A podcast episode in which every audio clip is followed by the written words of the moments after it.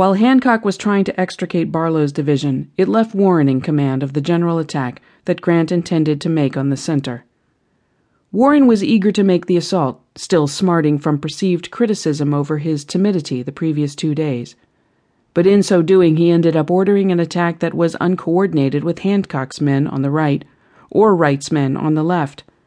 Despite having tried to reconnoiter in force twice and being pushed back both times, Warren recommended making an assault on the Confederate center, and his uncoordinated attack was quickly repulsed at 4 o'clock p.m.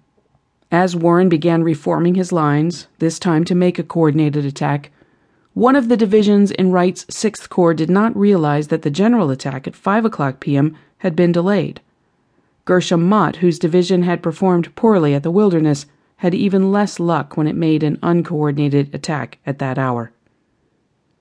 When Early's two divisions had shifted to the left to attack Hancock, it left Cadmus Wilcox's division on the right flank where it opposed Burnside's entire corps. Luckily for the Confederates, Grant had thought that the Confederates had been shifting more soldiers to their right instead of their left, leaving the Union High Command with no idea that Burnside so heavily outnumbered the enemy in his front. Since Burnside was only ordered to reconnoiter in force, he stopped advancing down the road almost as soon as he came into contact with Wilcox's division, and at that point Grant started to worry about the gap between Wright's Corps and Burnside's Corps. Had Grant kept Sheridan's cavalry with him, such a reconnaissance might have already been done by the cavalry, and he would have had a better idea of what was in Burnside's front. But since he had allowed Sheridan to leave the army with no cavalry, later that night he pulled Burnside back to close the gap with Wright's Corps, losing a chance to overwhelm Lee's right flank.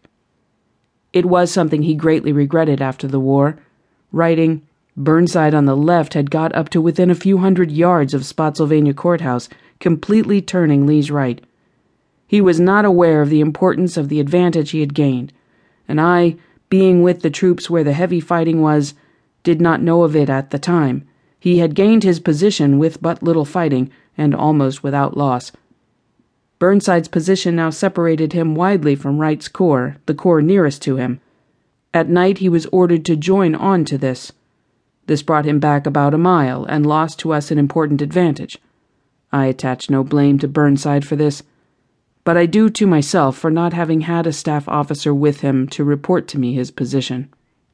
There had been fighting by all of the Union Corps along each sector of the lines, but the most famous assault on the 10th was made by 12 regiments under the command of 24 year old Colonel Emory Upton, consisting of mixed elements of Wright's Corps. This storming party was sent out at 6 p.m. with the intention of quickly rushing into the Confederate trenches and creating at least a minor breakthrough in the Confederate lines that could then be further breached by reinforcements. By using an unusual battle formation and not pausing to stop and fire, Upton's small attack force gained a surprising success, at least at first. Grant explained. Wright also reconnoitered his front and gained a considerably advanced position from the one he started from.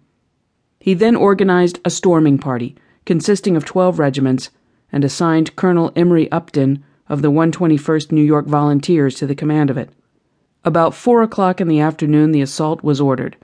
Warren's and Wright's corps with Mott's division of Hancock's corps to move simultaneously.